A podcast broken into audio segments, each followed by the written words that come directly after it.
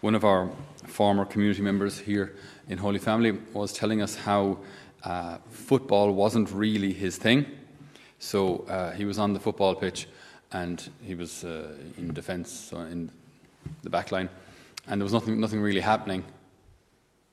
So he just sat down and started picking grass, you know, I mean, just picking, picking grass. And his father was on the sideline looking out, going, Oh my God, stand up, boy stand up, boy. so then, of course, what, what will happen invariably when you're, if you're sitting on the ground picking grass during a match is that the ball is going to dum dum dum bounce right past you, and you're defenseless, like you're in the wrong position. You haven't you haven't moved. You haven't you didn't see it coming. Uh, and obviously, that's a big disadvantage to your team. What's interesting I find about this, this today's reading and gospel both are very interesting. We haven't time to do both, but I, I find that the first interesting from the book of the Apocalypse very, very interesting. Uh, to the angel of the church of Laodicea. I know all about you, how you are neither hot nor cold. I wish you were one or the other. But since you are neither, but only lukewarm, I spit you out of my mouth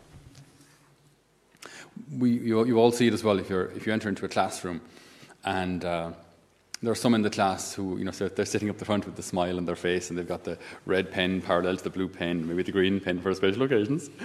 And uh, they're, they're sitting there and they're taking it all in. And it's great, it's great. You know, they're very easy to teach. They're, yes, sir, no, sir, three bags full, sir. Um, and then you've got the other kids, like, usually they're the ones with, with, the, with the blue hair and the piercings, are kind of down the back looking up, going,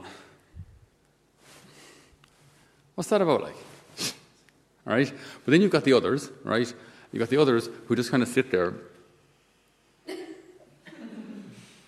And they're the hardest.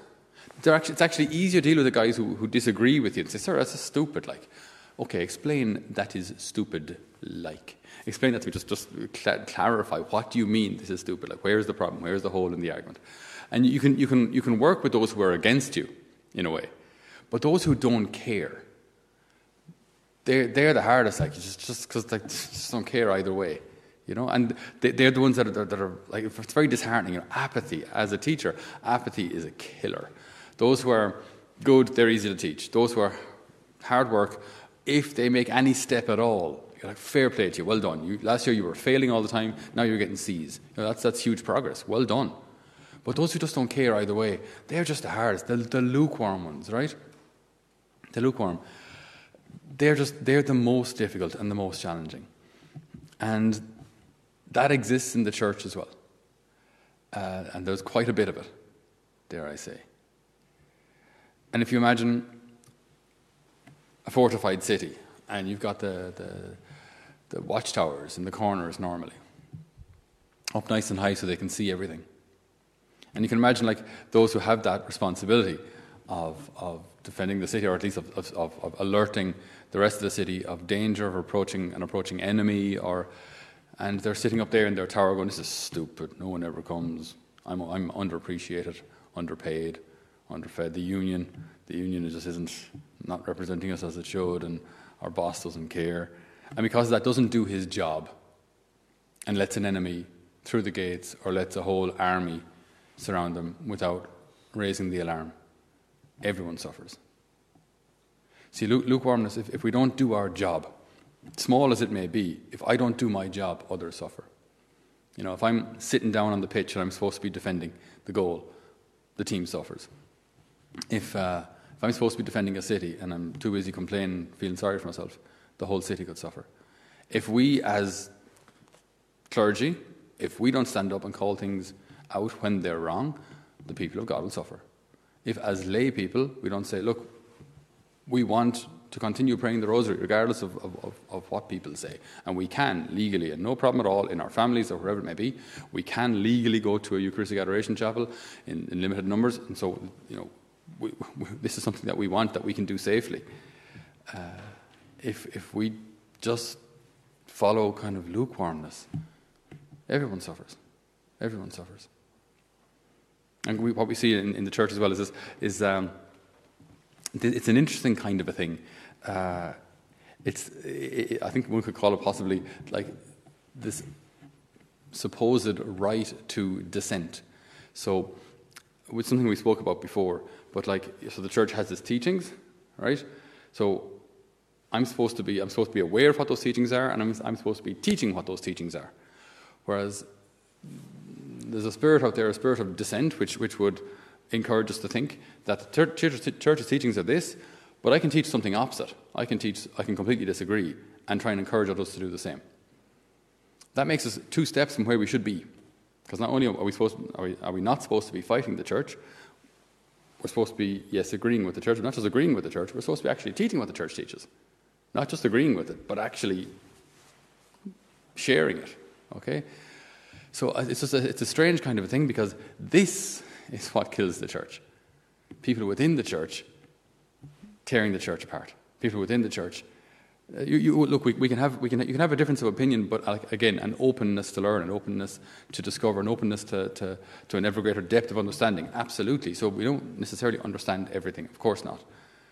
But it's a difference between not understanding everything and saying, this is stupid, everybody join me in rebellion against the church. That's just so, so dangerous. And that's what, what we see here, this kind of, this kind of lukewarmness and how, how dangerous it is. You know, you're not, you're not, you're not entirely with it. You're not entirely against it. You're, you're, you're, you're in it, but fighting it. And it's, it's, it's catastrophic. You know, I mean, like there are some famous people within Ireland, former presidents even, uh, who from within the church are trying to change all sorts of things. And yet there are other churches that believe exactly those things. Go join one of them. If, if, if, this, if these are your core beliefs, and they're not Catholic, well, then just go, go join the other church. Go join, go join the church that has your beliefs. But don't try and change the whole Catholic Church because you disagree with some, with some points of teaching. That just makes no sense. Firstly, you don't have the right nor the power, and even if you managed to, that, that would be a whole group of people who would be wrong because they disagree with God's teaching. So, I mean, you're better off. You're better off kind of be black or white. I don't like it. Don't, I don't agree. Okay, just leave then. Now, obviously, we don't want, we're not, trying to, we're not here to kick people out, but to pollute the church from within, like that, that responsibility is on your head before God, not before, not before me or the Pope or anyone else, before God. That's why lukewarmness is just so, so dangerous. Kind of, we, we just really have to be either we're for the Lord or we're against Him. And if we're for Him, we're for what He teaches, we're for what He asks, which can be, yes, demanding, which can be politically incorrect. Yes, get used to it because the gospel was never written to be politically correct. It was written to guide us to heaven. And sometimes that works with political correctness. Great. Like we're all for treating everyone equally. Absolutely. And sometimes it doesn't work with political correctness. So, either way, though, we, we have to stand with the Lord because ultimately, He's our judge. The Lord is our judge, not political correctness, not the amount of applause that we got during our lives, and not the amount of support that we got during our lives, and not the amount of wealth that we accumulated. None of that matters. I am rich, I've made a fortune, and I have everything I want, never realizing that you are wretchedly and pitiably poor, and blind and naked too.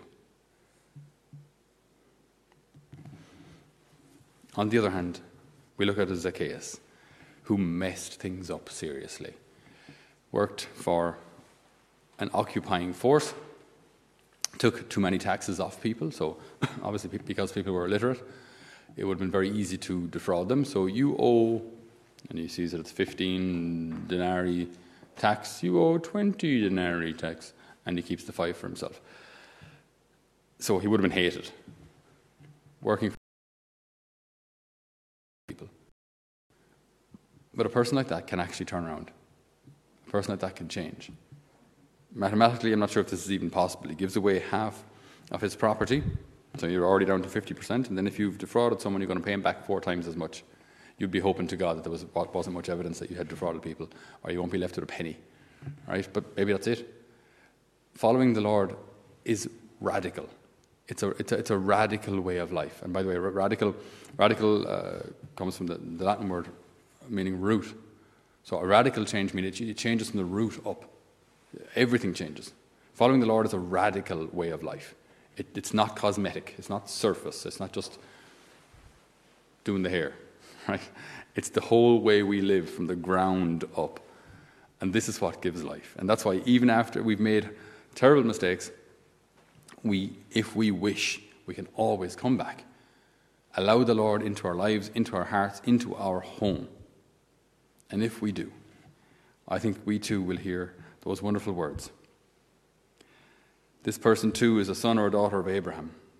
Today, salvation has come into this house, for the Son of Man has come to seek out and save what was lost. Amen.